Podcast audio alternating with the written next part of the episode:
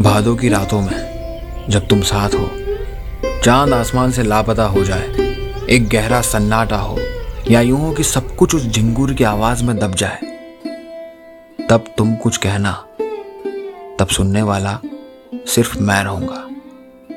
लफ्ज वे लफ्ज मैं तुम्हें सुनूँगा, इस आसरे के साथ कि तुम अपने दिल की बात मुझे बता रही हो।